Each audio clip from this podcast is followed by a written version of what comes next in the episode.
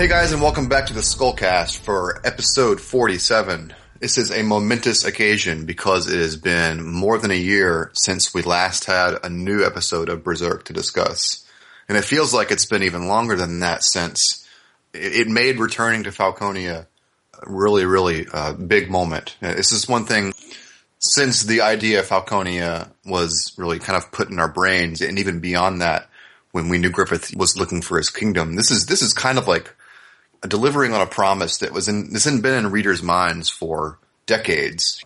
So I kind of wanted to put that in context for for readers that maybe are newer to the series. Like this is something that's been decades in the making, and we're we're finally seeing in these walls what kind of city Griffith would rule over. So this is really huge. Before we get into the actual episode itself, um, I wanted to say I really missed having Berserk. And in fact, I mean that's kind of an obvious thing. I mean, I host a Berserk website and I run a Berserk uh, podcast. But I guess what I mean is I had forgotten how all encompassing the series can be for me whenever it's active, whenever there's actually new episodes. The forum just like became like, it was, it revived, you know, in the course of a three or four day span. And there's just so much to do on the forum now. There's so many new threads and people kind of coming out of the woodwork and reviving their older accounts to post. So, it's a busy, busy time, all out of, you know, almost out of nowhere. So having not experienced that cycle for more than a year for Berserk at least, it was, it was as if I'd been celibate all this time. And then suddenly I was like back in the action. So it's, it's been really exciting. It was like, you know, the Tin Man getting the oil can, you know. Yeah.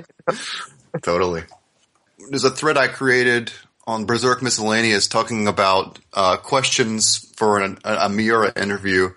I was thinking about this because it's now, this month marks five years since we got a reply from him for that uh, interview request that he granted us. And as awesome as it was that he answered those questions, of course we can think of many more questions to ask him. I think it's been long enough that we can give him a follow up. Uh, as long as we, as long as the questions are great enough and worthy enough, I think it's going to require a lot more scrutiny. Last time I probably didn't scrutinize all the questions as, as much as I should have. So this time I wanted to be very particular about the questions we ask. So I've been doing a lot of research, well, as much as I really can as a non-Japanese speaker into all the questions that have been asked previously and both to inform myself of what has come before and also to kind of fill in the gaps, like what haven't they talked about. So I'm doing A a lot lot, of a lot of stuff has been covered actually by previous interviews. yeah, it really has. And in, in fact, that's what I quickly realized once I, I finally got an English translation of the illustrations file uh, interview, which is the massive, massive thing. It's like 4,000 words long. It's huge. Really covers a, quite a range of topics. I, I honestly didn't know about it. And I feel English viewers are really deprived of that because there's a freaking German translation, official, official one, a French translation, and an Italian translation of that interview, but not one for English fans. So Dark Horse really uh, skipped on that ball, which is too bad. Yeah, you know, I always thought, you know, the illustrations file had been released in, uh, by Dark Horse actually. It's No. funny it hasn't. It is weird. I, I always thought they would once the series kind of got into its swing, and once they for sure were going to keep with Berserk. I thought I figured it would eventually come, uh, and it just never did. So.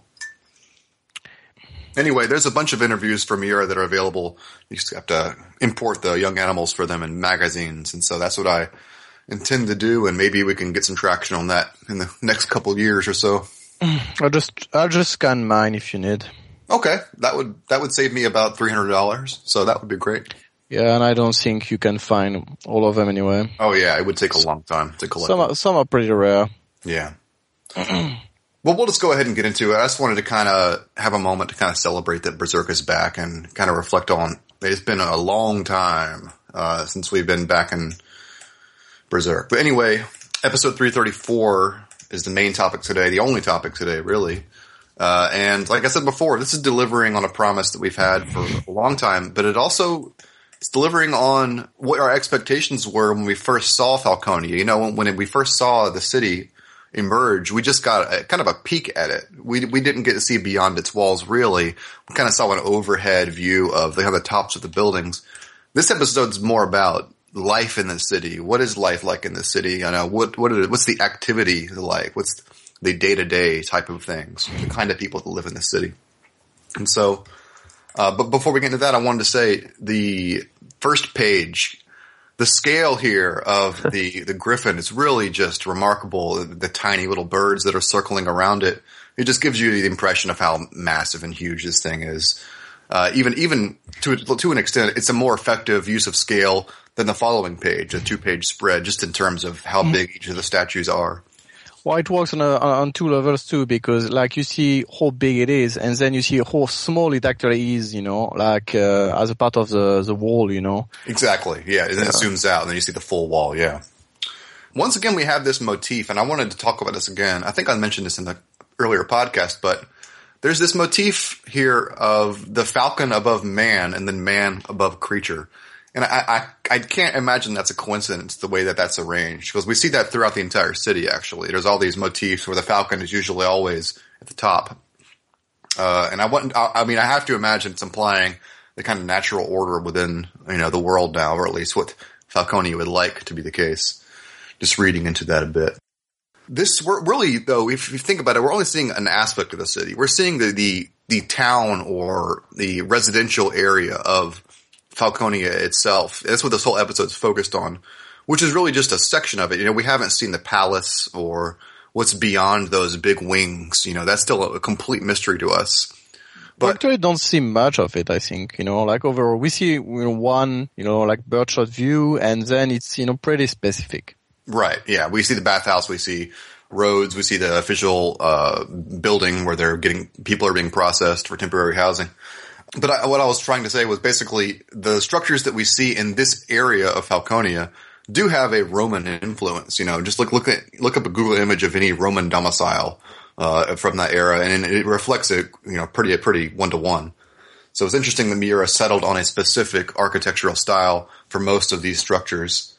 But like I've always said before, Falconia itself, like the actual like the palace part of it, the the wingspan aspect is something wholly unique. I mean, I, I never found an architectural style that really mirrored it. It's just kind of a fantasy design, but this is the realistic portion of that design.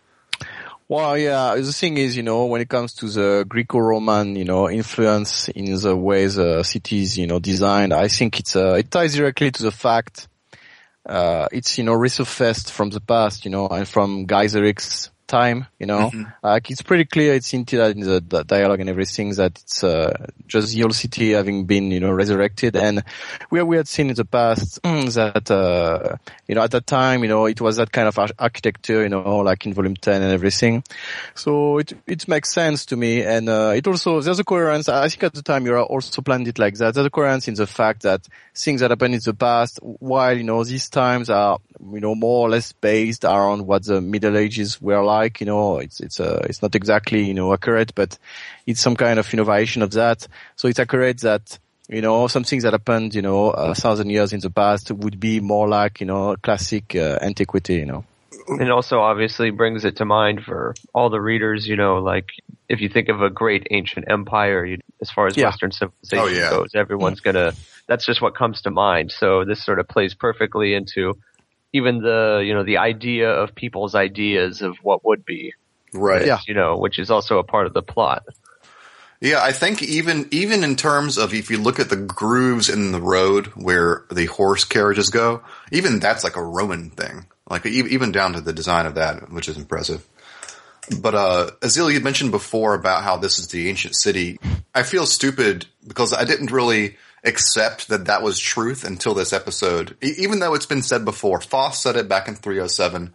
But I guess when he said it that it was the ancient city that was sleeping beneath mm. Windham had been revived, I kind of just took it that he was being fantastical. He was kind of grasping at straws to explain what he was seeing, you know, like if he's thinking about some massive city, oh, it must be that one. But I, I thought you that know, maybe, go ahead, go ahead. I'm just surprised because the, the, when the city, you know, when we saw the city, the first thing I, I thought is, fuck, you know, like it's the old, you know, capital that's been brought back, you know, like even before reading any text, anything, just because there are two things.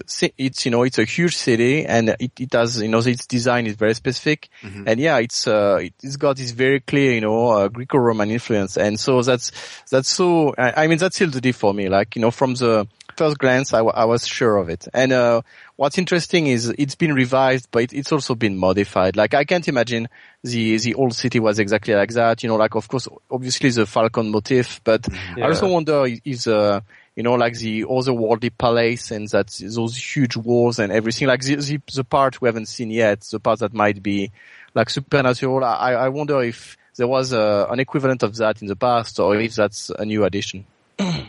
I think it's pretty clearly a fantastical uh, addition to what probably once was a massive city like that. I, I, see the city part that we see the majority of in this episode. That it probably was. I mean, yeah. possibly even one to one what it was a thousand years ago, which was what makes this like so much more interesting to me.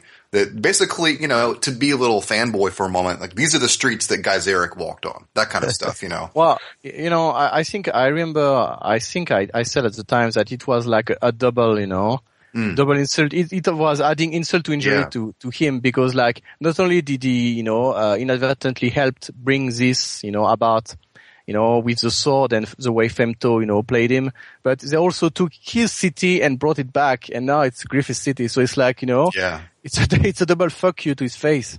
I mean, yeah, we we had talked about all these things, but uh, again, I hadn't truly accepted that it was the literal. This it was literally the city with some kind of you know magical or astral additions to it until I really looked at the architecture and the way the city. But there's there's one particular detail I wanted to point out on page six and seven. You see what looks kind of like in the in the center or the to the right side of the screen. You see sort of a kind of looks like the U.S. Supreme Court building. Actually, it looks like a big Anyway, it has a, it has a facade on the front of it. You can yeah, it's a it's a pillared building, very yeah, interestingly. I mean, yeah, exactly. Just to describe it, basically, it's a pillared building with kind of a triangular uh, facade in the front, and the facade has some some motifs on it. It has a horse you can see, and then a figure abutting one figure in the middle, and it's then it's symmetrical. Other than that, which is exactly what we see in Volume Ten, the crumbled structure uh, of Gaiseric's empire. You know, to me, that was like Aazealh was already convinced. I wasn't convinced until I'd made that connection, and then from that, once I realized that there was a connection, I thought, well, how can it, how can I justify this happening other than well, the worlds merged, so it's here. Well, there is some basis for it happening that was told to us like long ago in volume 24. I was trying to make sense of this in my head for, for how exactly this, this old city could appear, but remember in volume 24, Schierke is explaining the tree that Flora's mansion uh, is based around was had been dead for hundreds of years, but because it was such a focus of worship at the time, that it solidified its place in the astral world. So its existence was solidified, not in the physical world because that had passed, but the astral world still had a kind of an echo of what that place once was, and that's what we see in Volume Twenty Four. Well, it must have had the same impression for a place like a city like Gaiseric. I imagine when, when the worlds merged, this place reappeared geographically where it once was. And obviously there's some other things happening here because there's falcon motifs everywhere. Clearly that's a new addition. Now, now how those things happen probably won't be really be explained, but there is at least somewhat of a basis for this happening explained in the Berserk universe. Now it makes me also think if Falconia is that, if that's the case for Falconia, are there other regions of the astral world that the God Hand had been cultivating for themselves. other domains, you know, similar to similar to Falcone. What other magical uh, a- astral realms are there that are now in the physical world? If this well, I'd like to, to see, I'd like to see Ubix brought to life. Yeah, you remember? Yeah. Well, yeah, his little ram looked, you know, crazy, but uh, by that token, I, I, just don't think it could, you know, it could come to to the world, you know. Though it would be, it would be fun to see guts venturing in a place like that, you know.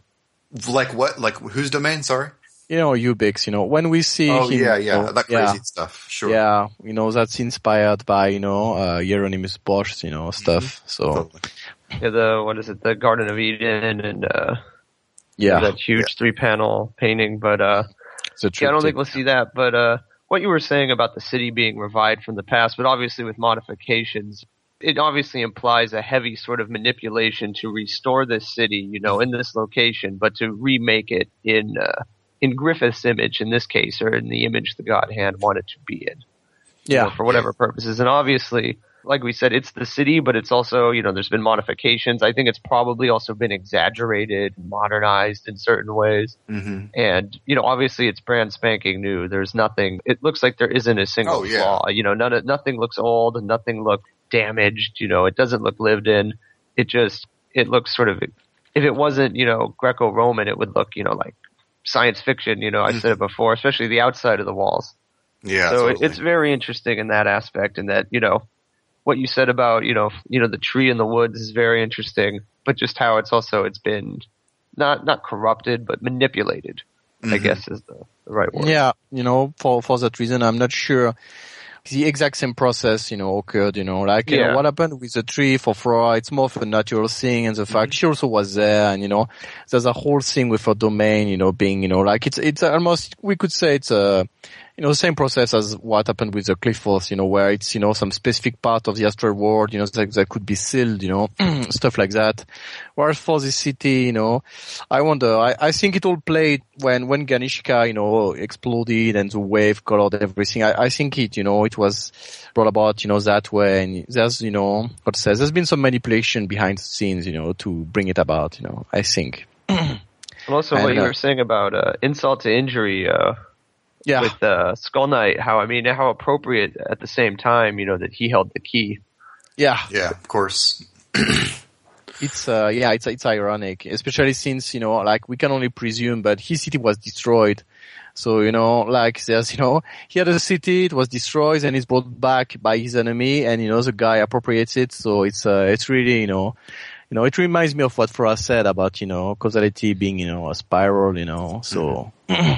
I like to imagine, you know, I mean, it would be obviously fantastic if we got a panel of him like looking at the city, you know, from the outside, you know, imagining him being angry or, you know, something like that, spitting on the ground. a tear running, running down his face, you know, he's. yeah, I mean, I'm, I'm imagining what he would do, what Skull Knight would do in that situation. I guess he could maybe get work as a stableman. Like, like what if it was Skull Knight oh, under that robe? It's all him and uh, him and Daiba, being roommates. Uh, He's just, it would be like Ninja Turtles. He'd be wearing like a trench coat, you know, yeah, so you yeah, see yeah. that he's Skull Knight, you know, and Daiba. So, what's your story? yeah. One thing we haven't mentioned about these two page spreads is on the horizon, you can see the world spiral tree kind of branching out and in there's kind of this like light effect happening around it as well with the clouds, and you get the impression that it just looks otherworldly just from looking at the horizon on page uh, six and seven, and you see it again throughout. You know, any any shot of the sky looks totally magical and just totally alien. And, you know, yeah, I was going to say alien. It looks like something horrible is coming in every shot. Like you know, the at the at the very end of the episode, not to jump there when uh, we see the you know, the moment where Rickert, you know, realizes, yeah. you know, he's going to meet Griffith and he's looking out at the palace and you see the, the sky behind it. It just makes it look so ominous. Well, weird. yeah, I mean, it's, I think it's because it kind of resembles lightning bolts, sort of, yeah. or, or, thunder, you know, so, or. it looks like some huge weird alien storm, but it's also even weirder when you, you know, realize, oh, those are like, you know, the roots of a yeah. ethereal tree, you know, or the branches. Yeah, which we still don't quite know the significance of, but I, I think for the purposes here, uh, obviously the Moonlight Boy used it for travel, but I, I guess in the, the, broader terms of the story, the fact that it, the appearance of that tree and the appearance of this city, it's it's like the, this entire region is cementing itself as the center of the world. I mean, I mean, yes, we knew that, and we've discussed this before, but I'm just kind of reiterating you know, the significance of the the tree and the city being tied together in some way. What else is interesting for the the scale of the city that I didn't uh, notice until this episode, or I mean, we hadn't had it really confirmed. Maybe it was in one of those long shots, but I didn't see it as clearly as now. It's on page uh, six and seven again. Mm-hmm you can actually see what looks like sort of the like you know what would be like the Italian hillside. Mm-hmm. Yeah, yeah. like, yeah, I didn't know what to make of that. Actually, background. I wish we had a little bit more like contextual information about how that works. Like, is there a hill within the wings of the city? I guess because it's, it's I mean, the whole it's city's so walled. Yeah. yeah. Yeah, I think that's just you know like it's uh, it's so big that uh, there's a, a, terrain you know that yeah. just grows. You know maybe that's where you know Windham had also some kind of slope you know with the castle at the top and stuff like that. And uh, I, I think it's just you know like it's encompassed in the city, but the scope is just so big that you know, like it's probably this kind of city is probably so big you could have missed, uh, you know, on one part in the city and not on the other or stuff like that. You know. Yeah. There's also, yeah, I presume there's also like natural, you know, water sources and things in there. Because I mean, I, I mean, it's a city they have to sort of literally live in, you know, all the time, walled in from the outside. Yeah. It's a good question about yep. water source. But actually, for water source, actually, you can see an aqueduct on six and seven, just at the top of the screen along the horizon, kind of spanning left and right. Ah. Um, yeah, and Miura made made sure to check out all, all his freaking bases on this design. I mean, really, the guy's been busy. Yeah, well, same as usual. Yeah. But yeah, yeah, the terrain is interesting and it ties in with the fact that, uh, you know, like, you know, at some point, you know, the old guys, you know, on the carriage with Rickert and stuff are saying like, oh wow, you know, it's like the whole country is in there and, uh, and yeah, actually, it's you know, it's it's probable, it's probable, you know, like uh, I don't know if the entire country could fit in there, but I think a, a pretty good, you know, part of it could, you know, it's a it's a megalopolis, the like of which, you know, like couldn't exist at the time, you know, and uh, it's been realized by Griffith. So what's interesting is it at the same time, you know, it's uh, an ancient city, you know, in design, but it's also so modern to them and you know because of the supernatural elements and you know the way things are organized it's uh, it's something which is you know uh, completely you know unseen and unheard of you know before you know like Erika is amazed at the, of course she's lived in the mountains all her life so she's amazed at the amount of people but Evan Rickert says that Windham was not like that you know was never like that yeah. before you know yeah, that was a was... funny moment when uh when they were like, "Oh, I can't believe you lived in this great yeah. place," and it's like, ah, it wasn't yeah. exactly like this. It was kind of cute to see, like, she, her, she assumed this was what, what Rickert knew, and Rickert is just like, he, he can't explain what he's seeing, and, you know, Raban says the same thing, that, you know, I don't quite know what happened either, but here's this massive city. Yeah. Um, on eight and nine, we get a view of this market, which I thought was like really fascinating looking, uh, cause we kind of see the day to day of life in Falconia. And there's obviously all the fruits and vegetables that were being harvested in the previous episode full of their, uh, you know, Falconian brand Wingstone growth hormones. You know, yeah. those, those GMOs. I was really kind of hoping, if you looked really closely here, to see some kind of currency being exchanged, like a Griffith bucks or something. But there's nothing, you know. Uh, so they use them bison money. So. You know, that was what I was basing my bison bucks thing on. Yeah.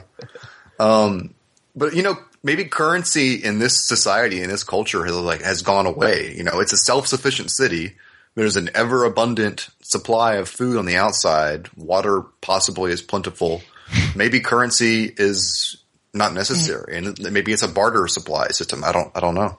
Well, you know that they're going to send, uh, yeah, Rickert, you know, to be pro. You know, there's this whole processing yeah. You know, for process yeah. for lack of better words, where uh, they're going to find out what your skills are and sort of put you to put you to yeah. best use. Depending on the you know talent and wishes of the, those who come in, but the thing is, you know, I don't know. I think it's a bit early to start, you know, assuming there's no money or anything like that. But yeah, the, the society, you know, from the very fact that Griffith is a socialist. Oh yeah. yeah. Well, the thing is, it could be, you know, like in any case, you know, there's, you know, food, you know, that's overabundant and they have everything they need. So yeah. Yeah, it's just, you know, a matter of organization. But uh, yeah, I, I, wonder. I wonder. Yeah. I think it's still up in the air. Like, I mean, just as a basic example for currency, like uh, another big reason currency exists is for trade between, you know, countries and things like what's the, why would they need to have any exports or trade? Like they have a self-sustaining economy. So. Well, yeah, but the thing is, you know, like at some point, you know, some guy who's doing a job, he wants to buy food. So how do they know, you know, you know what I mean? You need yeah. to have some kind of, you know, way to, how to say, compensate for the work done and the stuff you buy with it. So. Sure. I don't I mean, know. It, it, depends on how it's organized. Like, like I said, there's, there's no proof one way or the other here. It's just a, a stray thought I had in terms of how the society was being organized. Since, since we are exposed to certain aspects of the day to day life. Yeah. Uh, I wondered how, how that aspect economy would be affected. It probably won't even be discussed. It was just something I thought about. Uh, well, you know, I, I think we'll actually get some uh, some insight into into this, into how it works. Mm. I think we will get some eventually. You know, even if it's not like in the next episode or anything like that, I, I think we'll get some uh, some info on it. You know, like just you know maybe not super detailed, but you know a mm-hmm. few details. Yeah. I mean, it actually of, makes me think like they wouldn't have money just because it would be one of the things that you know you would have a character say, "We're like, oh, we don't have money here," you know, like for the you know the perfect ideal you know sort of society, yeah. Star Trek the, society. Yeah, the utopia where it's just like, oh, we just help each other because it's like, oh yeah, it's a meritocracy. This will be something that Guts, you know, raised by Gambino will not understand. You know, he'll be like, "Oh my yeah. god, this is this is wrong." well, if it was a meritocracy, you would, you know, you would have people who are worth more than the others. So you know, oh yeah, that's true. Yeah, it's it would actually more be a fucking communist, you know, society. You know, yeah. We're well, all equal. I mean, Even Griffith, Griffith always, he always was a radical.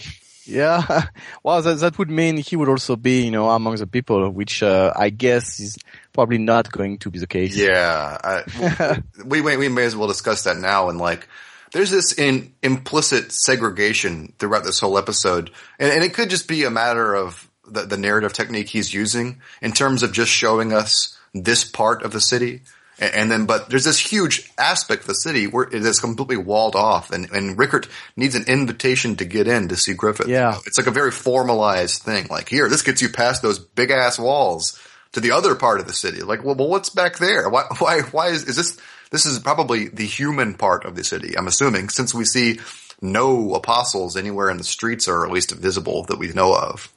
Yeah, and he, and he gets papers like he gets a pass for the castle, and then he gets audience papers. So it's not yeah. like you know, like it's a, Griffith. It's a, needs two. Yeah. So yeah, Griffith is not you know easily accessible, but you know, I mean that makes sense. He's you know like Magic Emperor Griffith now. yeah. well, at the Glad same time, even for all these magic and everything in the you know the ideal utopia, it's still like, oh my god, what a bureaucracy! I need really, I need two oh, papers. God, yeah. yeah. you could have just put it on one. Needs a sealed scroll, you know, like you know, you need another scroll. Sorry, did you did you fill the form? Man, the Beherit Apostle got gypped. This is no perfect world. There's still paperwork yeah. and billing, maybe. So people probably still have tax forms, W twos. Yeah, we need to start over. We need to re fix the world again. Let's go back I, to yeah. What, what, what, was your plan, Ganishka, again? All right, to scar this stained world. Well, does that involve paperwork? Um, that seems a more natural state of things. Yeah, Ganishka, yeah. Ganishka only signed in blood. I appreciate the promptness of everything. We talked about the documentation, but uh, and, and, it could be an effect of the, the way the story is edited. But they're literally they arrive uh, on the same page that they arrive. They're given temporary housing. Rickert's set up with a job, and he's given his paperwork for the orders for the next day to go meet Griffith, all, all in, the, in a, uh, you know a page. So it kind of implies that the order of things has already been solidified in, in terms of how the, the, the city operates. Pretty what's interesting about it is that you know they already you know it's all been taken care of before they even got there, and it doesn't seem like it took them that long to get from you know outside the walls to in there, and Griffith already has like the meeting set up with him. Yeah, like, yeah. This a, scene, was this yeah. appointment set before Griffith's men even you know ran into you know Rickert's party? like, yeah, arrangements were made in advance. Yeah, I wonder about that line as well. Like if he was expecting him, well, probably would be expecting him, but. Well, yeah, the thing is, you know, it seems like, you know, Raban, you know, like even when Raban went out, he already knew, you know, Griffith was among them or something like that. It's weird because the paper, yeah, the, the papers were already planned, like. Right. Yeah. Um, you know, the other part of the other big part of this episode, of course, you know, the whole episode is busy, busy, busy, busy. And there's this panel with Rickert when it's just white around him. You know, it's like a, like a moment of focus for the episode. Kind of the emotional focus of it is, you know, how he's going to react around Griffith, how he, what he's going to say to Griffith. There's just so much atmosphere and tension in the air between those two. Uh, and has been probably the, the focus of the, the majority of the discussion on the active thread right now is about that, about what that meeting is going to be. Like, what do you guys think the possibilities are? What are the potential outcomes of that meeting? Well, Griffith, you know, Rickert won't be, you know, how to say. I don't think he will antagonize Griffith. I don't think he'll be comfortable though. I think that's yeah. mainly, I mean, that's what we're seeing here and that's what we're, you know, and that's, I think what Griffith is going to sense. And if, I think if anyone breaks the ice, it's, it'll probably be Griffith, you know, pointing out. So, you know, I guess Guts told you, you know, his version of, of events. you, know, you know, actually, I wonder, I wonder if you haven't be talking about that, you know, like about that time, or if you just say, you know, or, so you see, or if he'll just, you know, look at how perfect this city is and our dream. Look at it's our dream Rickert. If you, yeah, he might just take that tack. That would be more disappointing. Yeah. No, I am. I'm going with what I what I hope hope happens. It will be we interesting. get a real conversation. It will be interesting to see if Griffith is detached or not. You know, we, we see him speaking to Rickert hmm. in volume 22 and, and he seems, you know, more or less kind of acting like his own self, but of course he's femto. I, I do wonder what kind of face he'll be wearing. Uh, I don't think he'll quote unquote kind of drop the mask in terms of his personality. He doesn't have to be. I mean, this is this is this is a small fry conversation for Griffith. Well, yeah, you don't you know you don't necessarily want him to. I mean, if you're Rickert, because yeah. maybe the if you yeah. drop the mask, it's femto instead of you know like maybe he was still wearing the mask when he was talking with uh, Rickert and Guts on the Hill of Sword. Yeah. Yeah. Well, you know, thing is when femto drops the mask, just you know he has no expression under it, so yeah, it's, it's more it's more like you know yeah you know, his face actually looks like a mask. When you see him like talk to Ganishka or Skull Knight, you know, he barely, you know, like it feels like he's just moving his lips, but other than that, he's just completely expressionless. Well, yeah, he doesn't think, have any regard for anything. Yeah. I always think of the very first image we see of him after he's been incarnated in volume 21. Uh, the very first picture of his face, that big, long, uh, one page shot of it looks alien yeah. and completely stoic, no emotion, you know. anyway, that's called it's all tangential to say basically, yeah, I don't think Rickert's gonna cut Griffith up in a, a new one. You know, the, the, the atmosphere here between these two characters, he's, he's scared. He's, uh, wary of this whole situation. And, and so, yeah. but the other part of that equation, which is, is, you know, protecting Erica, which we see, you know, solidified at the very end of the episode, him looking at her to me kind of seals the deal about where what his decision is going to be. I, I absolutely yeah. love this last page. Actually, um, his his face on the page looks like Griffith's to me. You know, it's very sure. you know, it's very eerie. He has an eerie look. You know, it really reminds me of Griffith's as a kid. Maybe it's because he has his uh, you know hair. I think it's the hair. Seeing, yeah, yeah, it might be. Yeah. yeah. But you know, the look, the way the way it's done is you know eerie to me. But, the, but I just absolutely love this page in, in terms of what it's accomplishing here. You know, we see Eric, how we see him covering up Eric. He has, he has this look on his face. It looks, I mean, we, we talked about the resemblance of Griffith in terms of the hair and stuff, but it, it actually made me think about Guts and Casca, about Rickert found something to protect, and that's what he's kind of reflecting on here, that he's happy yeah. that yeah. she's, he's happy that she's safe and, and, and, and you know, in a, a, safe environment. I have to imagine them being on the road for so long. That's kind of what is in his head right now, that he finally yeah. found a place for her to rest her head.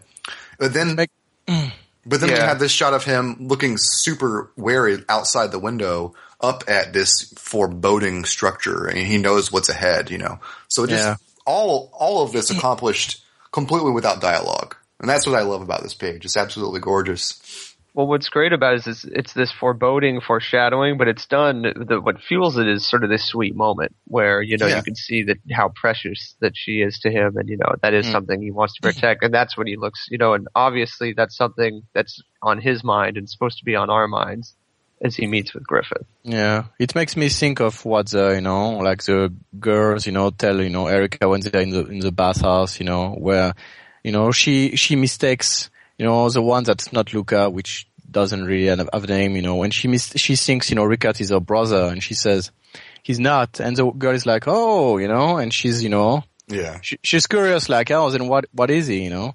And, uh, yeah, it's interesting to see their relationship, you know, how, how fond Griffith, has become of, you know, Erica.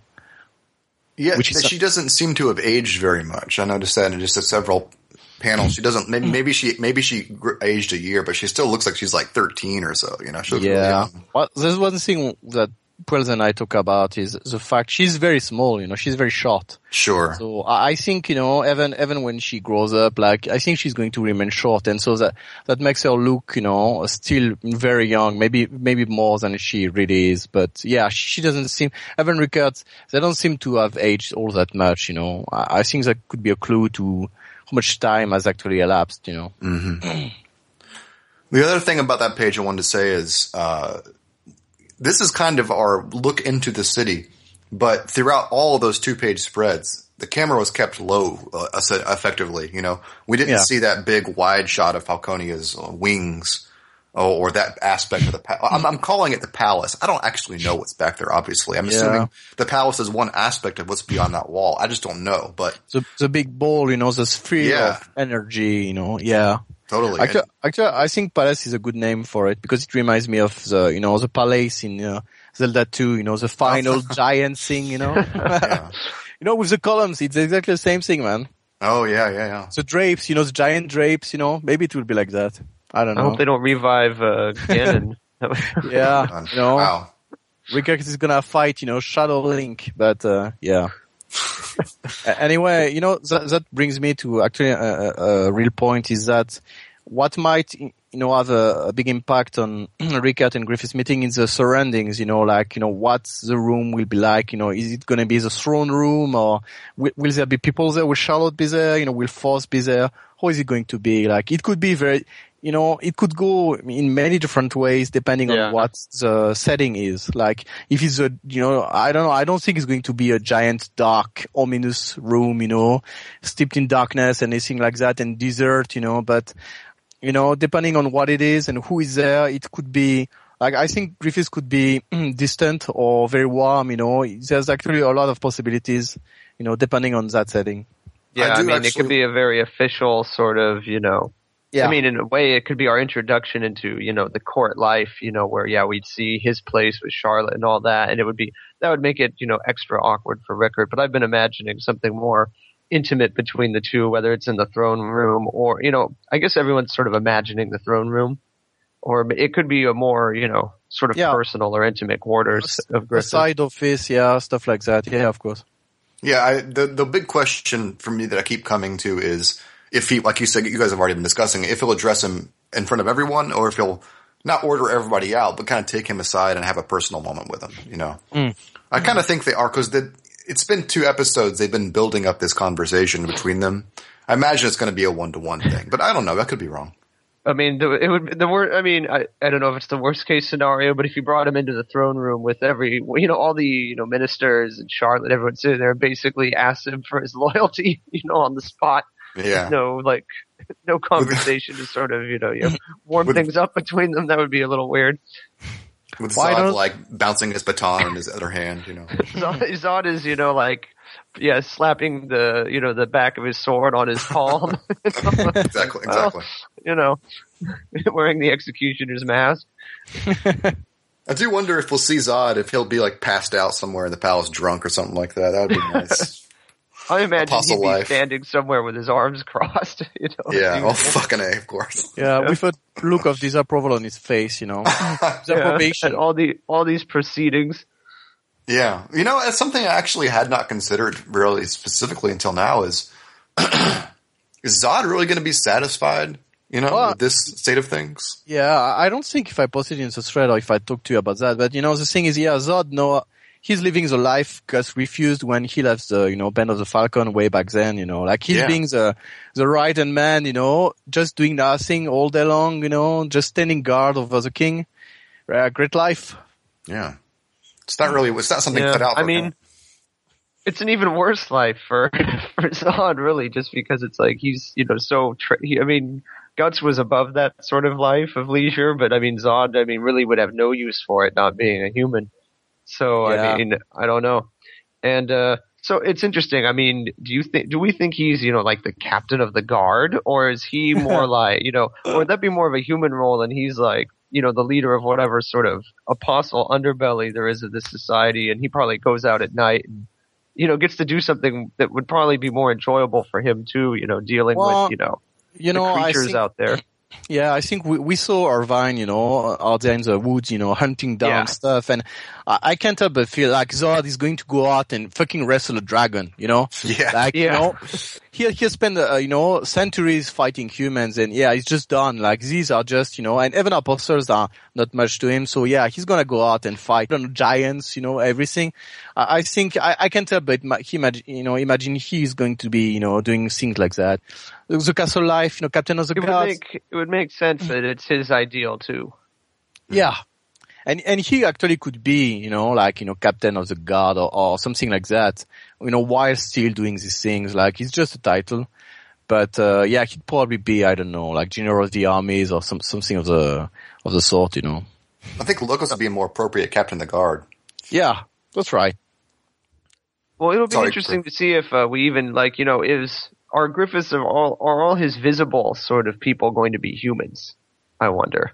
You know, in the apostles, they're there, but you know they'll always be like in the background and meeting mm. with hmm. Griffith. in the in the war room, you know, sort of a thing, you know, but they're not actually gonna, you know, stand around, you know, as figureheads because you know well, the thing is, you know, like we've got a few guys who are like they can how to say they're presentable, but also all yeah. the you know the low level apostles who are just they are not. What could they do in the war room? You know, they're just good to kill and eat stuff, like in rape. you know, that's. That's is everything so big in Falconia so Grunbeld and the giants can, you know, like walk through the palace? you know, yeah. Like, yeah. Like another explanation. You know, I guess, I guess the apostles are part of the rape guild, you know, like the, mm. the slaughter guild, you know? Yeah. uh, kind of, uh, we, we jumped ahead to what's happening next because we're both, all, all three of us are very, you know, eager to see what happens next. The, the, way the episode ends and knowing that there's still a couple weeks to go, we're all clamoring to see more, obviously. But to kind of go back to when we first see, uh, Luca and her little troop, I had the impression, and first of all, it's great to see returning characters. And I said in the thread, you know, among all the sub characters, I think her story makes the most sense to transplant into Falconia because, yeah. as she says herself, you know, they're they're she, they, they, can make a living wherever there's a need, and this is you know a burgeoning town. It makes sense for them to be here, basically. Although introducing her in this way, it really made me think about how Miura's beginning to bring back this cast, this cast at this time. Like to me, I, just got the impression, and maybe it's overreaching, that by doing this, by, by calling back into his deck, he's kind of setting up the end scenario. He's pulling it from his back catalog to start creating the cast that'll be here for the rest of the series. You know, solidifying all these threads that he's cast throughout the whole series. He's tightening them in one place. Well, yeah, of course, yeah. I think it's uh, it's clear we're over the the edge of the mountain now. Mm-hmm. You know, and like everything that's been opened, I think I think it will really start closing down with uh, Elfhelm. You know, that's the last we're, thing. Yeah, we're definitely past the halfway point. That's that's as far as I'll go. I do think this is hmm. setting up for the end scenario. You know, yeah. how many years that is, I don't know, but narratively, that all that all clicks into place for me. Yeah, and the thing is, like, it's not like there couldn't be more small things, you know, like s- small parts of the story where you know you meet somebody like Isma or stuff like that. I expect you know these things to still happen, but yeah, it's mostly just a matter of you know, from the global perspective, things are going to start converging now and focusing. You know, I think, you know, from Elfhelm, it will start converging and yeah. guts and everything. Like they'll have to have the, imp- the impetus to, to go back and, you know, the final, you know, confrontation with everything. See, it's hard for me to actually imagine things coming together like that. You know, like the the final Berserk, you know, like arc and mm-hmm. chapter and episodes. You know, I mean, Whoa, to me, it's like yeah. it's you know we've been in the middle for so long it's hard for me to think of it as anything but the middle. You know, yeah. all the time. You know what I mean? Like I feel sure. like this is just, you know, or this is well, this is just the beginning. You know, Falcon, you know, Griffith just got his crown. The, you know, it's just here. We've got to. It's barely established. You know, we need at least, you know, thirty more volumes of, you know, yeah, this wow. material of the world in this order. The thing is, you know, actually, the thing is, you know, I always wonder, you know, thinking back about what Miura said, you know, when we sent it's him a letter. beginning, you know, like their relationship. and uh, yeah, the thing is, you know, I I wonder. I'm almost afraid it might go too fast. You know, like you know, I know that might sound you know crazy to people who's who are always asking, you know, ah, let's you know hurry it up, let's you know. But the thing is, yeah, it, it almost feel like it could be too fast to me because I I would like to explore that world. You know, like you know, Berserk yeah. has taken place in, you know, specific place in the stuff and like the world now is, is huge and, you know, there are many more things to explore and, uh, it would almost be, you know, disappointing if it, you know, ended too quickly. Like, you know, I don't know if, you know, Guts went from Elfhelm directly back to Falconia, you know, with a trick, you know, like, yeah. you know, the Skull Knight or the tree branches or whatever. So, you know, it, it almost would feel like, you know, a waste, but we know that Miura can he can speed things up a lot when he feels like it. Yeah, totally. Like sometimes sometimes he takes his time, sometimes he speeds it up, and I just wonder how it will be. But yeah, just to go back to what Griffiths was saying, actually, even though I, I have would say an idea of how things will progress, but to think about actually what the you know last chapter will be and the last few episodes will be, just you know, wow, I can't even start you know thinking about it. Yeah, and I mean, I think it's always it's always a safe bet to bet on more and longer with Miura because I mean, did yeah. you know who saw Ganishka coming? Mm-hmm. Who saw you know who saw it taking this long for Griffith? Yeah. To, you know, when he was reincarnated or Femto was incarnated, oh well, he's gonna take over, and then we'll have the final confrontation, right. you know, or something like that, you know. And it's like it just it it it never seems to work that way. So I mean, yeah. So I, I wouldn't be surprised if you know if it was more like we're still like in that 65 to 75 percent mark, yeah. even if he is setting up the world for like the, this is definitely going to be probably the, the final setup for the world. But I mean, maybe not. Maybe the God Hand still have a lot more plots and ceremonies or things in store for us. He actually said itself, you know, that he tends to, like he, he has implied in the past that he tended to how to say uh, make things longer than they you know were like that he originally planned you know like any it's shown with the golden age arc and many other you know things where he just well when he gets going i guess he just he's he's in the flow he's in the zone and he just you know do does it does more yeah, he yeah, specifically I mean, mentioned the, the, golden age in one of the interviews. Is it went a little longer than he planned, but he said he, he charts out big events, but then he day to day he's just thinking of the daily task. He's not thinking about every moment is not planned into the big picture. He's just doing his day, daily yeah. work, and then it fits into this overall structure that he's created. Yep. To kind of go back to what you just said earlier, Aazealh, in terms of like, you know, what we see of the story beginning to be tied together and uh, there's probably more variables out there that we don't know about yet, you know? Yeah. And if you put together the active story beats, it seems clear where, where how things will progress. But from Elfhelm, I, you know as well as I do. I'm more, more, more talking to our listeners, but there's a lot of things that could open up from that meeting in Elfhelm, you know, yeah. Uh, as far as the variables inherent to the story. Of course. Well, you know, just to name two things that came into the story recently with uh, some kind of a low focus, but could play a role that we still don't know about. There's uh, the mana, you know, that uh, yeah. was introduced, you know, with Isma and everything. It was just, you know, like just at the bottom of the page, you know, but I, I have an idea it will play a role, you know, uh, maybe a big role even, you know, uh, later on. And there's uh, the crystals, you know, for Falconia, you know. Well, yeah, so just these crystals, you know, these, you know, crystals will look like, you know, falcon wings, no problem. So these things, you know, yeah, you know, these things that are just there, you know, it could, you know, it could go a long way. You know, some things, you know, maybe they're just details. Some could go a long way. And I think, yeah, of course, in Elfhelm, you know, I always picture Elfhelm as some kind of uh, volume 24 on steroids, you know, where we learn many, many things, you know, maybe even get flashbacks, you know, like who knows, flashback about the Skull Knight, you know, and, uh, so many things, you know, from a personal level, you know, with Guts and Casca and everything, and also, you know, as far as the world is concerned and, you know, how it works, what Falconia entails, maybe even, you know, some insight into what the God Hand, you know, to do. So it's, there's a lot of, a lot of things. Yeah.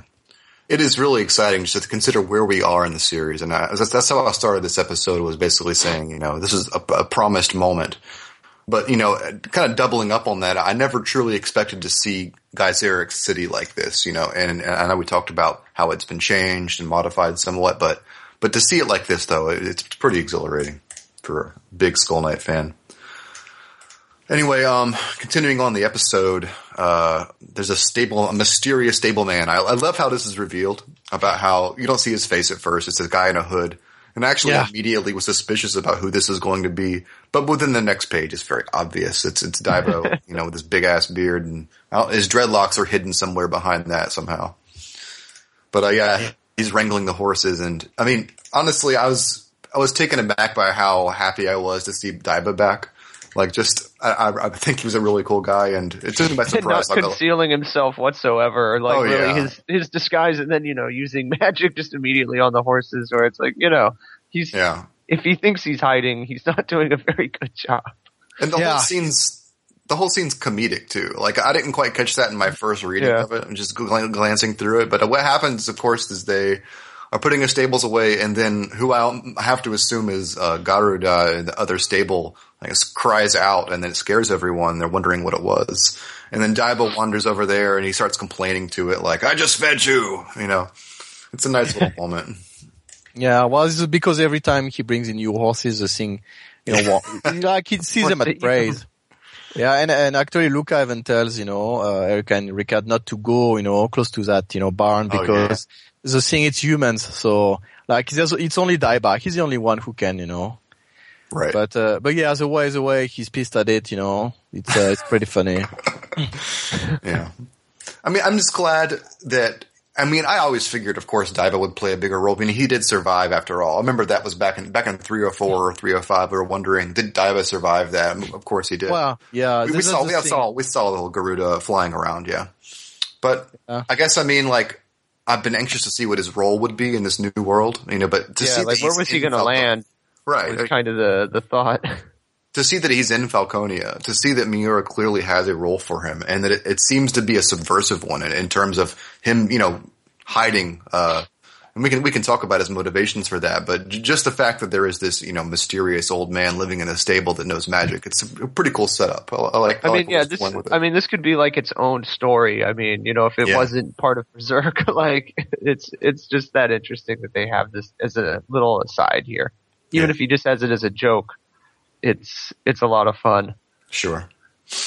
I mean, in terms of his motivations, though, like there was a lot of discussion in the thread about you know why he's hiding. Well, it's I mean, there's a number of reasons why he would be hiding. I mean, this was this was probably Ganishka's biggest supporter. You know, uh, he ruled a lot of his other men by fear, but I, I never got that impression with Daiba. The way he talks to him in volume 34, it, it always seemed like yeah. Daiba really believed in him, you know? They were partners in crime, you know, and they benefited yeah. from each other. Like, you know, a lot of things Daiba did, he did he could only do because of Ganishka and, uh, and, you know, similarly, Ganishka, you know, is an apostle because of Daiba and, you know, most of his knowledge, you know, the astral world and stuff like that must come from Daiba as well. So he was really his right hand man. And like I say, yeah, they're, they're just partners in crime, you know, so, uh, yeah, I, I think there's no Even doubt when he, Even when Ganishka was angry with him, you know, he like, he, you know, he zapped him with a lightning bolt. It was like, you know, like sort of the bumbling, like criminals, yeah. you know, or kooks, you know.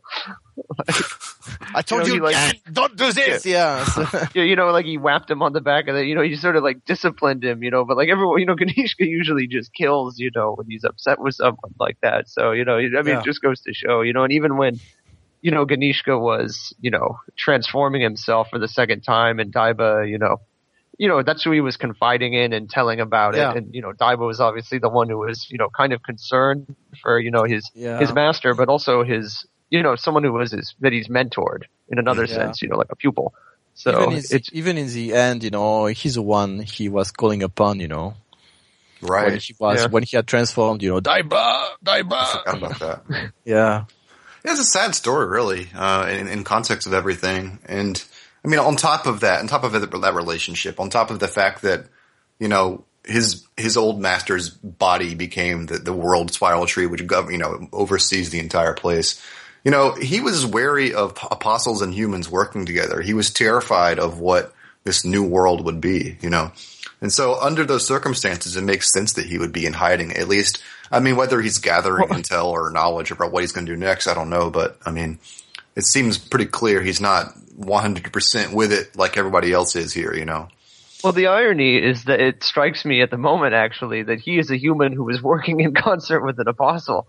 So it's kind of yeah. funny that he's that he's so horrified by this because it's like, well, wait a minute, that was you.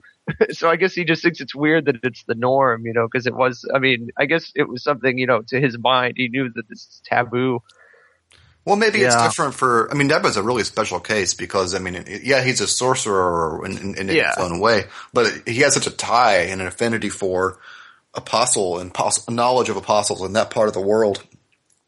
He's really like a, I mean, essentially like a black magician to to some extent. Anyway, um, in terms of what's going to happen next with Daiba, I don't know, uh, but really excited to see that he has a role uh, still, and and to see him again so soon. I thought it would be years and years later we'd see him. Uh, well, considering that you know Griffith knew Rickert was coming to town before you know oh, yeah. he even this was on worth. his way, basically. And we also, I mean, uh, jumping back a little bit to you know Jareth and what they said about you know obviously Sonia, you know, seeing things in the world and them reacting and going out to it. You know, there's a good likelihood that they know he's in the city and just you know you know, he's welcome as long as he, you know, keeps to his role as the stableman. Yeah. it doesn't, you know, try anything, you know, foolish. But I mean, I don't know. Maybe he's, he could actually, if anyone could, I mean, he could maybe know a way to conceal himself. Yeah. Well, I mean, you have to also consider, take into account the Wingstones keep magical creatures out as well. Well, how did he get Garuda in there? Yeah, maybe, maybe the, you know, but well, he was already, you know, Like he was already there when he landed before they emerged. Yeah, well, maybe, was, maybe sadly he can't fly out because of the wings. yeah, the, the thing is, you know, yeah, the the how to say the city, you know, appeared, you know, right, you know, on top of you know on top of him. So I think he could, have, you know, just you know go in there, you know, and hide, you know, before the crystals were even, you know, brought yeah. brought in. right. Uh, we'll move on. Um, this bathhouse scene essentially sets up uh, you know, what Erica and Rickert had been doing over the past, I'm assuming like a year or so. And, they described their journey here and how they each saw a, a dream of the Falcon and were driven there basically or, you know, urged to go there through their dreams. But, uh, what I wanted to point out with this, what's interesting about this character relationship is these are both two characters that had cared for Casca that were, you know, very close to Casca and now they're meeting indirectly without, of course, bringing up that character relationship. I just think it's it's nice that Miura has tied these characters together in that way without even acknowledging, you know, that part of their history together. What characters do you mean? Uh, Erica Luca, and Luca. Yeah, oh, exactly. Well, they both they both yeah. cared for for Casca, basically. Yeah, yeah, yeah. It's because you were mentioning about the dream, but you know, uh, Luca didn't have the dream. Right. Well, does she not? I don't think she she does. She explicitly say she didn't. No, but it's a kids who did. You know, when uh, right. Erica right, right, talks about it, it's uh, it's a kids. Mm-hmm. So yeah, she had it as well, of course, being led by the Falcon to the capital city. Mm-hmm. To which you know the the girls say, you know, they are familiar with uh, this kind of events. You know, they are more familiar than that. You know, they, they detail their own journey and stuff like that. What's I really thought we they've would... seen both sides. You know, they've seen a city leveled, you know, in this manner. And, yeah, well, uh, yeah, it's interesting. The way you know they they were you know driven out. First, they were driven out by the Hundred Years' War. Then the Great Famine. Then there was, of course, you know Albion. And then they fled from the Kushans and you know monsters. So they they really had you know quite a life, I guess. And, and Luca, in particular, you know, apart from everyone else in this entire episode, you know, she, I think, if I'm correct, you know, she was there for Griffith's or Femto's incarnation. She saw that figure emerge, did she not? I mean, she was there, right? Yeah, she was there. So she has a completely different, uh, Although, I mean, I think things. they might have been farther away. I couldn't remember off the top of my head where they were. I don't think they were like on the the ground floor. Floor. I think Jerome was, but I think they were like a little bit more. I remember when the when she, the, she, the tower collapsed Mm, she they were looking with, at it farther away. She's, you know, uh, Jose, they're captured, you know, together. There's Jerome, you know, Luca, Nina, Farnese, Azan, everybody, you know, they get captured by the Kushans. Then Zod emerges. And, you know, after, after that, you know, Griffith is born. So the thing is, uh, she, she's there. She, you know, Nina and Jerome and, uh, with the others, they all see Griffith. But, you know, I mean. Was it the other girls that were farther away or did they, am I just misremembering? Yeah, I think the other girls, the other girls are not there. So okay. I don't, I'm not sure exactly where they are in that scene. I think they, they might have been, you know, yeah. I would yeah, have Lucas to check. Lu- Lucas sees him. And then they meet up later. Okay. It's, and that's when they, yeah, and then she's left waiting and, and until we found her here, waiting among, to come back into the series. Among the characters that are there, Jerome, Luca, and Nina, and of course Guts party. So just reference. Anyway, yeah, uh, it did make me think about her role in the future and, and what her what, what's kind of running through her head. What does she think of this place? I mean, obviously, she seems to be accepting it wholeheartedly. She has a job, great bathhouse, a place for her people to work. I'm assuming they're still prostitutes. Uh, I have to imagine they no, are. No, I don't think so, actually. No, no. From what oh, yeah? said, yeah, you know, Luca is in, uh, in charge of the, some kind of lodging place. You know, no, no, she, she actually, she's in charge of that lodging place, uh, temporary oh, lodging okay. place. I think, you know, I'm not sure he's, uh, we are not told whether the bathhouse is part of that or not, but given the size of it, you know, when you see the halls, I'm assuming it's just some kind of public thing where they just, you know, go. She tells, you know, when they arrive, she tells Erica that after the meal, she should meet her at the back gate and, you know, she'll show her a cool place and, you know, they go there. So I'm assuming it's just some kind of, you know, public right. thing. She, she's just, you know, well, at least she's managing the lodging place and I don't know if that's part of it. And in any case, you know, she mentions that, you know, let's say she uses some expression saying they have been, you know, let's say their minds and bodies were, you know, dried up, you know, after all these events. and you know her, you know, uh, friend, you know, says, uh, you know, she comments on it, and then she has this little aside thing of she said, "Oh yeah, you meant, you know, like you meant that." So I, I see, you know, I assume it refers to their, you know, uh, work as prostitutes, and sure. I don't, I don't think they're doing it anymore. You know, she's she's managing that lodging house, and I think the girls are, you know, helping her as, you know, just you know, housemaids or you know, maids. The Falcon doesn't allow that kind of thing in his city. He's, you know, well, he's a Puritan. Yeah. like, anyway, oh, from, from what they say, it doesn't seem to be the case. I'm, I'm glad there's you... no there's no money, so I mean that's a problem. Oh yeah, sure. I mean, I'm glad you brought that up because I haven't really read a, a great translation yet, so that's uh, it's good to hear. Uh, although you know, re- reintroducing that side of the character cast, I really expect to see Jerome, but I mean, I guess he's somewhere else, you know. Yeah, actually, I'd been thinking about Jerome, you know, and what uh, he must be up to, and I, I don't know. I think, given his rank and uh, the fact he's a soldier, you know, he must be walking, you know, as something like that. So either I don't know, maybe a guard of the city, or you know, going out on a rescue squad with the others, you know, as part of I don't know, maybe Owen squad or who knows. So, but yeah, I think he's around. I mean, it would be a bit disheartening if uh, Luca just said, "Oh well, I ditched this guy who's just a loser anyway." So, well, do you think they're do you think they're married now, or you know, maybe Jerome yeah, was eaten by a dragon? I mean, I'm wondering if anyone's going to have like a bad end that yeah, we'll hear it's about. A, it's a good question, actually. I, would be curious to, you know, it's, and it's just something like it will have no impact on the story, so. I'll be curious to see what Miura does with it, but I can't imagine. I don't know. I like this guy, so I hope he's alive. I hope he's still around if there was some kind of tragedy, I imagine it would have been implied at least a little bit in this in, in yeah. this thing, you know. Yeah, yeah, it's true. Yeah, once they mention it, they seem pretty, you know, yeah. how to say, yeah, they don't seem too down about it. So yeah. uh, we've already talked about the rest of the episode. I don't really have much more to add about uh, 334, but obviously we've uh, got a lot of excitement built up with the entire Berserk community to see that next issue and the conversation between Rickert and Griffith. I wonder how revealing it'll truly be. You know, Griffith, you, you worded it well in that it will give us a, a kind of a rare insight into the mind of uh, Femto slash Griffith. And yeah. I, I, wonder how much of a glimpse we'll, we'll truly get, or if he'll simply be his all his old perfect self, not giving away anything ever. You know. Well, that'll that'll tell us all we need to know. No, it's I mean, right there. One, yeah, one way or the other. Yeah. Yeah, one way or the other. I hope it's you know the latter. I hope we get to see another scene. You know, like I mean, we really haven't seen it since the Hill of Swords, and uh, yeah. I don't know. Maybe the closest thing since then was what when he was eating the sweet cakes or yep. something. But even that was just so you know like that's like the Norman Rockwell version of Griffith. You know, like it's so wholesome. You know, and it's like yeah. you said, it's Mister Perfect.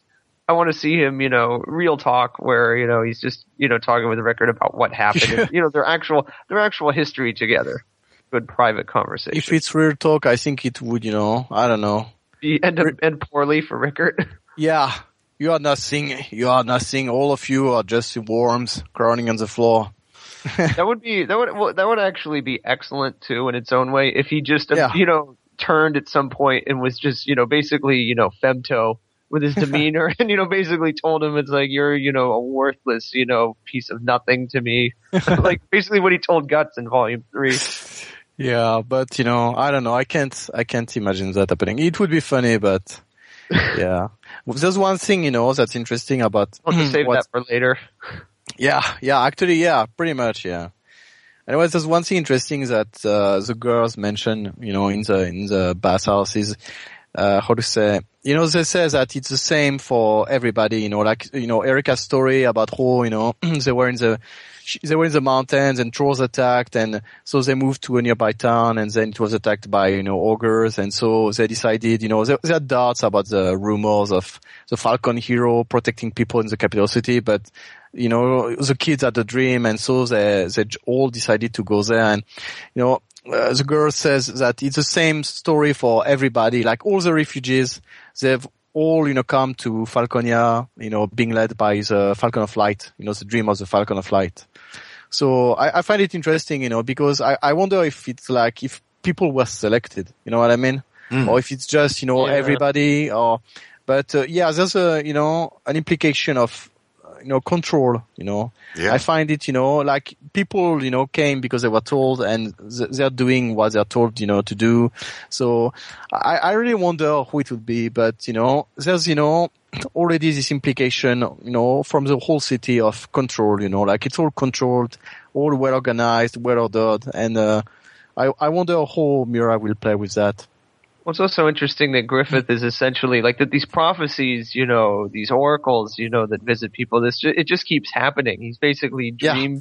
dream spamming people, you know, constantly with new with new offers and instructions. You know, come to Falconia, you know, it'll change your life. And it's like, it's just I wonder. I mean, he has this sort of. It's almost like he it's almost like he is a modern leader with you know television or radio or something just the way he can transmit you know yeah, his, pretty much his propaganda. policy, yeah, and his platform, you know, across the entire world. You know, he could even, and I wonder if he could even use it. I mean, because it's used so, you know, I mean, I guess bloody liberally. You know, now you know everyone in the world is getting updates every day where to go. You know, where you know Falcone is concerned, could he use it as a bully pulpit? You know, like if uh if you know some Elfhelm uh group, you know, led by Guts, or at least, you know, in concert with him, you know, po- started yeah. to post some sort of threat saying like, oh, there's some, you know, real bad, you know, there's some terrorists, you know, out there that are coming to destroy our way of life, you know, sort of a thing. You that, know, would be, it, that would be interesting. It actually reminded me of, uh, you know, uh, Bioshock Infinite, you know, where there's this thing about the,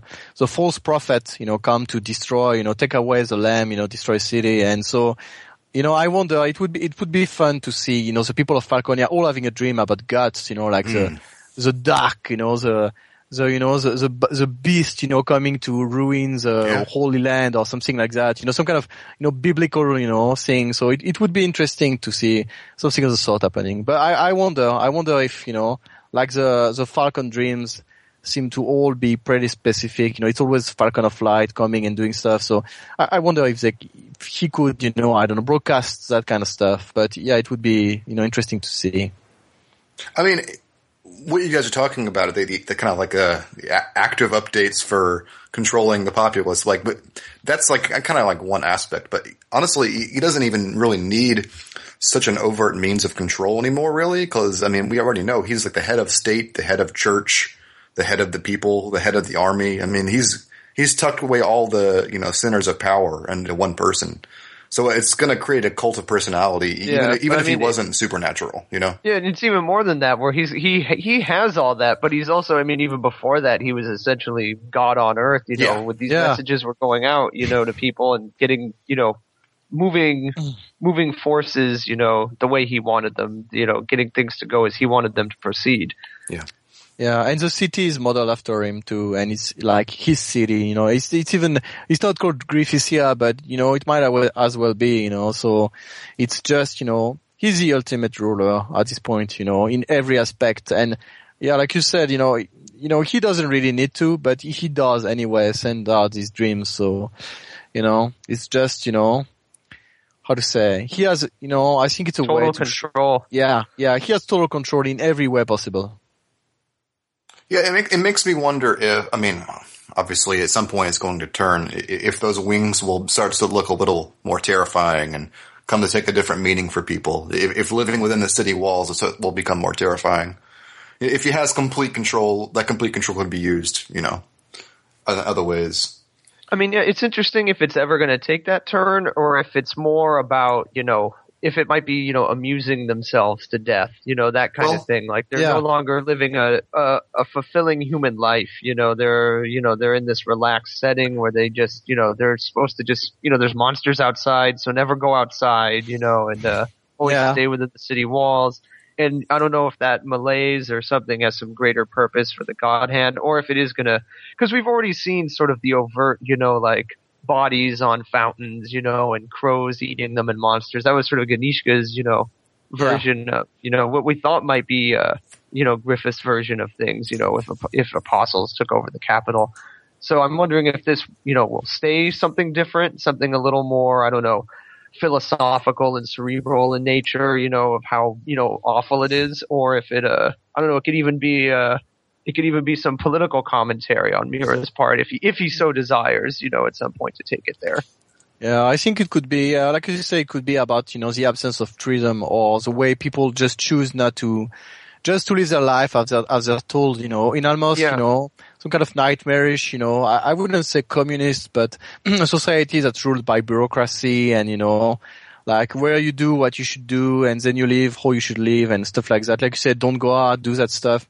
And I think it could work on the level that, you know, a whole, uh, you know, a huge part of humanity would then be like under the direct control yeah. of, you know, it's, uh, it's nicely set up, you know, ideologically opposed to sort of what guts, you know, just stands for. Not even, you know, like specific, you know, not even statedly, just the way he lives his life. You know, it's not even like his philosophy that he would, you know, tell people. Yeah. It's just how he how he lives, mm-hmm. and even how you know it's it's contradictory to Griffith's goal. You know, when he was a human, you know, he wanted to you know sort of break the bonds of you know the world. You know the rules for people like him, and now he's created this world where that that rule is so much more absolute. Yeah, really. On everybody. it's a little hypocritical yeah, I mean, you're you're literally you go to the processing station and they tell you, well, here's what you're going to do the rest of your life. You know, you're a you're a stableman. Yeah. Well, they like, take they but, take your aspirations into account as well, is what they say. Yeah, yeah. Well, on the on the other hand, I mean, Luca. I mean, she's a good example of you know the city being you know good for her. It's sort of mm-hmm. looking like you know her her skills have been taken into account and how she's she hasn't been judged you know for her sort of past life, you know, or any sort of like stigma that could be attached to well, her former said, profession. Came around saying, "Well, I'm pretty good at you know doing guys money." That's my. Well, I mean, you know what I mean. She's she was able to start over here very effectively, you know, and given yeah. given a task that was suited to you know her sort of natural leadership and skills. There's also one thing that you know that's been uh how to say like they had a life before Albion. You know, they say they were displaced by the hundred years war and then the Great Famine, you know, that struck, you know, uh, you know, in the interim before the kid, king died. And so I think, you know, like, you know, it's very, it's very possible that these girls were not always prostitutes, you know, like they, they, they did what they had to do to survive, but they might have had another life before that. So, I yeah. mean, that's just, just a small idea, but, you know, something to, to keep in mind, you know, like, we don't really well, know now we have the opportunity to see that at least too. We might get you know Luca's actual like a deep deeper backstory for her at some point, but maybe not. Yeah, I was I was pleased to see uh, to hear a little bit more about their backstory. That was neat to have that little bit revealed. Uh, I'm I'm way off like base mentioning this now, but I, I couldn't get an, a word in edgewise when you guys were talking about the future uh, and Falconia's role in it. But I've always thought it would come down to like a, a clash of ideologies. Uh, what Falconia is being set up to be the anti-magic, anti-magical creature, and yet the world is you know teeming with that life, and we're seeing Guts and everyone else headed towards a place where you know that is that has been the way of life. Yeah, for I don't you know. think it's uh, yeah, I don't think it's even about magic of magical creatures. It's more like it's you know purely human. You know? Sure, yeah. Like you know, and there's this you know emphasis, you know this uh, yeah emphasis on it. You know, like the way Raban said, you know, a city in which humans can live. You know, like you know, like humans, and you know mm-hmm. things like that. And this is this huge concentration. I think it's some kind of you know it might be, I don't know, that's a bit cliche, but I think it might come to an opposition between like, you know, uh, the megalopolis and the natural order of the world, you know, where, you know, like, you know, this city, what it also does by having people, you know, go there and by having all these, you know, you know, fleeing from critters is they don't really, like back in the day, we can assume there were witches and, you know, who knew about the world, the way it worked and people, you know, I'd they still lived, you know, like people lived back then and they sure. weren't, you know, protected by these huge walls. So I, I get the feeling it's some kind of, you know, how to say, it's some distortion of, of, you know, the natural way of things. And by, you know, uh, opposing humans and everything else, it's, uh, yeah, it's setting up some things that's just not good. And I also wonder if we've seen that there are many trolls and ogres and, you know, how to say, aggressive and dangerous creators who are attacking people. And I wonder if, like, was that really how the world was before, or you know, is the fact that Ganishka took power from down in the you know abyss, and you know uh, that's what covers the world. Did that influence it in a negative way? Like maybe the ratio of bad creators to good creators was tipped by that fact. You know, you know what I mean? I do. Of course, that That's just, you know, a lot of speculation, but I wonder if, you know, that was not the case, you know. I actually think, you know, in terms of the, the makeup of the population of creatures outside of Falconia, I think it could still be uh, a good mix and still be oppressive for humans, you know. Yeah. even if it isn't completely equal. But I, I guess what I was going to say was, I mean, I don't, I think it's totally possible that we'll see a scene, like an episode begins, right? And you just see these otherwise benevolent creatures being hunted and exterminated you know, by, you know, Falconian forces. By the, and, the Falcon squads, you right. know, like yeah. killing unicorns, you yeah. know, because, they're all yeah. wearing, they're all wearing Actually, red bandanas, wearing Cobra Kai outfits, that kind of stuff. Yeah. The, the apostles, you know, yeah, eating unicorns like the Hydra did, yeah. Why not actually? Yeah. Well, I think maybe the, the, like you said about like maybe uh, uh, opposing ideologies, magically speaking, it might be the difference between sort of maybe you know what Schierke does, where she makes sort of like you know contracts and yeah. partnerships, and you learn to live in harmony. Versus you know, it's this pure humanism, and you bend it to your will, you know, or you you stomp it out, or you control it, you know. Which maybe that's what the the God Hand ultimately represents, you know, sort of controlling the world and controlling magic and all those elements. Specifically hu- human related. You know, the God human domain. control of it. You know, like that they're you know they're gonna they're gonna bend it to their will. They're not gonna live with it. You know, sort yeah. of a thing. They're gonna they're gonna isolate themselves and you know segregate themselves from it and control it if anything, and use it. And that'll be and that'll be that. And so because like uh like you were discussing and as was saying, you know, there were people that lived you know you know, with these creatures in harmony before, you know, that they found some sort of balance, even though there were dangerous creatures. And this is, you know, it's sort of a different thing. I mean, big picture, it makes sense that humans are the God Hand's domain. So it would make sense for them to marginalize anything that's not in their domain. You know, they've made it an enemy, basically. Well, I don't have a lot more for the show. I think we're done with 334. I think we've exhausted what we can say with any real meaning about what's coming up. So we'll end the show here. A little brief one. And we'll be back in a couple weeks for our reread of volume eight and maybe another topic. And then two more weeks, I think, for, uh, a little more than that. Maybe a month or so is, uh, 523 is the date for 335. So. Mm. Yep. We'll be back then, guys, and thanks for listening.